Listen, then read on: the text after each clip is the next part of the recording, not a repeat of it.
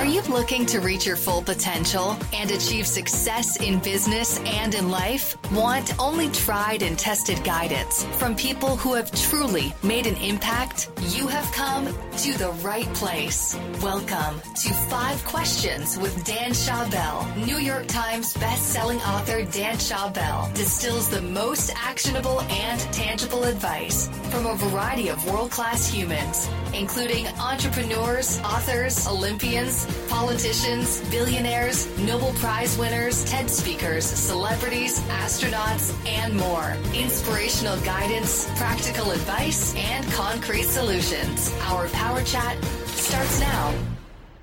Welcome to the 67th episode of the Five Questions Podcast. I'm your host, Dan Schawbel, and my goal is to create the best advice from the world's smartest and most interesting people by asking them just five questions. My guest today is video blogger, author, and entrepreneur Nas Daily. Born in Israel to a Muslim Arab family of Palestinian descent, Nuseir Yassin graduated Harvard University while co founding his own social media search engine. After Harvard, he became a software developer at Venmo for two years before creating the Facebook page Nas Daily. His ambition was to create a new video every day for a thousand days in different countries, from the Philippines to North Korea, which is now captured in his new book, Around the World in 60 Seconds. I had the opportunity to meet with Nas in Singapore recently when I was on vacation to learn more about who he is and how he's been able to grow his platform to over 14 million followers and over 4.5 billion video impressions. What were some of your struggles as an Arab born in Israel? Why did you create content to discuss the Israeli Palestinian conflict and what impact do you feel you made?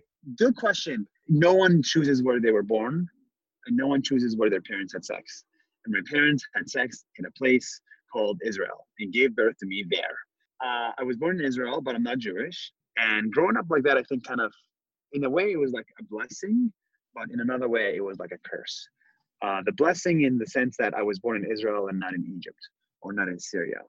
Um, the curse is that I was born in Israel, but not as a Jewish person. And so uh, the way I think of it is like in front of the law, we we may or you know may be equal for for some stuff, but but for some reason in real life, we just don't have the same money, we don't have the same opportunities, we don't have the same infrastructure, we don't have the same education, and and I don't know what that reason is, but it always sucks sort of feeling like you're a second class citizen in Israel and because of that you kind of feel that you are not heard uh, like your opinion doesn't matter like arabs only matter when it's time for elections. Oh where are the arabs going to vote? Oh they're going to vote for the left party or whatever. It's like let's make sure you know they don't vote or whatever. So it's it kind of sucks to be uh, in a national debate only in elections every four years.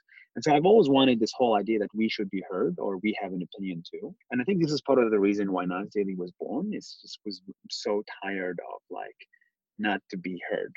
And uh, because of this desire to be heard, I, it was only appropriate to make videos about Israel and Palestine and uh, show what actually takes place in this country and try to introduce it to other people that may not have the chance to visit, like people in Vietnam, like people in Wisconsin, like people in Thailand, right? And so it's nice to showcase Israel and Palestine to the world that is a little bit different from five people died two people were killed kind of news. I wanted to do a different kind of news that doesn't talk about the killing and the dying, uh, but more about the people that are trying to change this place for the better. Um, that's why it was important to me. You quit your job to travel around the world as a content creator, committing to one new video posted every day for a thousand days. How did you get the courage and make that level of commitment without knowing if it would turn into a career? Good question.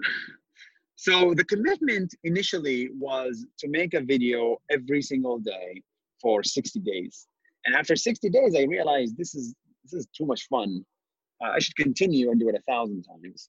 Uh, and this is why uh, Nas Daily was called Mass Daily, and this is why it was made in a, in a thousand days and a thousand videos. The commitment was very, very important because it comes from this principle that if there's no deadline, if there's nothing pushing you to create something, even if the deadline is imaginary, you'll never create. And so if you want to create at your own leisure, I'll probably end up making three videos in a year. That's why I wanted to force myself to make 365 videos in 365 days. I don't know if making videos every day was an act of courage. I think it was an act of principle. It's a principle act. If you have principles and you follow on on these principles every day, you're guaranteed success. What have you learned about yourself and the world we live in after traveling to 64 countries in just a few years? You know, what I learned is actually something incredibly boring. Like, I, you know, there, there's there's no like people think the world is so different. It's so diverse. It's so like the world is actually amazingly uniform, and I love that. Like in the sense that like an Indian person in a slum in Mumbai is not radically different from a billionaire in Connecticut. It is not radically different. And and really to be able to see them both as equal, I think that's the biggest thing that I was I learned from Nas Daily because every country I go to, like you go to the middle of Ethiopia, the most remote places in the world, and you, you ask the, this kid in an Ethiopian village the same question. You say, What do you want to do when you grow up? And, and, and the kid just says, I want to go to Harvard. And then you go to Connecticut, Connecticut and ask kid there, What do you want to do when you grow up? And they say, I want to go to Harvard. you know, and it is amazing how aspirations of people are the same. And that I think is very important for a lot of Americans to also like remember in the sense that everybody wants to be as successful or as rich as Americans. And at some point, everybody will be as rich as Americans or even sometimes richer. That is a fundamental lesson that I learned. And, and once I was fully convinced of it, I was like, okay, so what is what is the best place to be in? What is the best place to be in right now? And what is the best content to make? And I realized maybe the best content to make is a content that equalizes everybody in the sense that if I give attention to, um, let's say, a New York person who has a lot of attention already, then I should give the same attention to a, a, kid in Sri Lanka as well because they deserve the same attention. And so this is why we made the videos in 64 countries rather than just stay in one country and make videos about one country. Can you talk about the career and life lessons you learned from your conversations with people you've met while traveling the world? How do they affect you personally and professionally? So, so I met this guy in Sri Lanka, and he has a muscular disease, uh, so he cannot move his muscles, and the only thing he can move is like his finger. So he has one finger that he can move, and everything else he cannot. So he's bedridden for 19 years right now at a random house in Sri Lanka. And, you know, we went there and met him and then realized that even though he can only move one finger of his entire body, he wrote four books about his thoughts and the way he views life and, and and what he wants to see in the world. And that was for me like was like incredibly inspirational because this guy could only move one finger and he made all of this. Like i can move every single muscle in my body and i'm not using my body to its full potential. I'm not using my what i was blessed with to my full potential even after i was making a video every single day for a thousand days. That's how inspirational he was.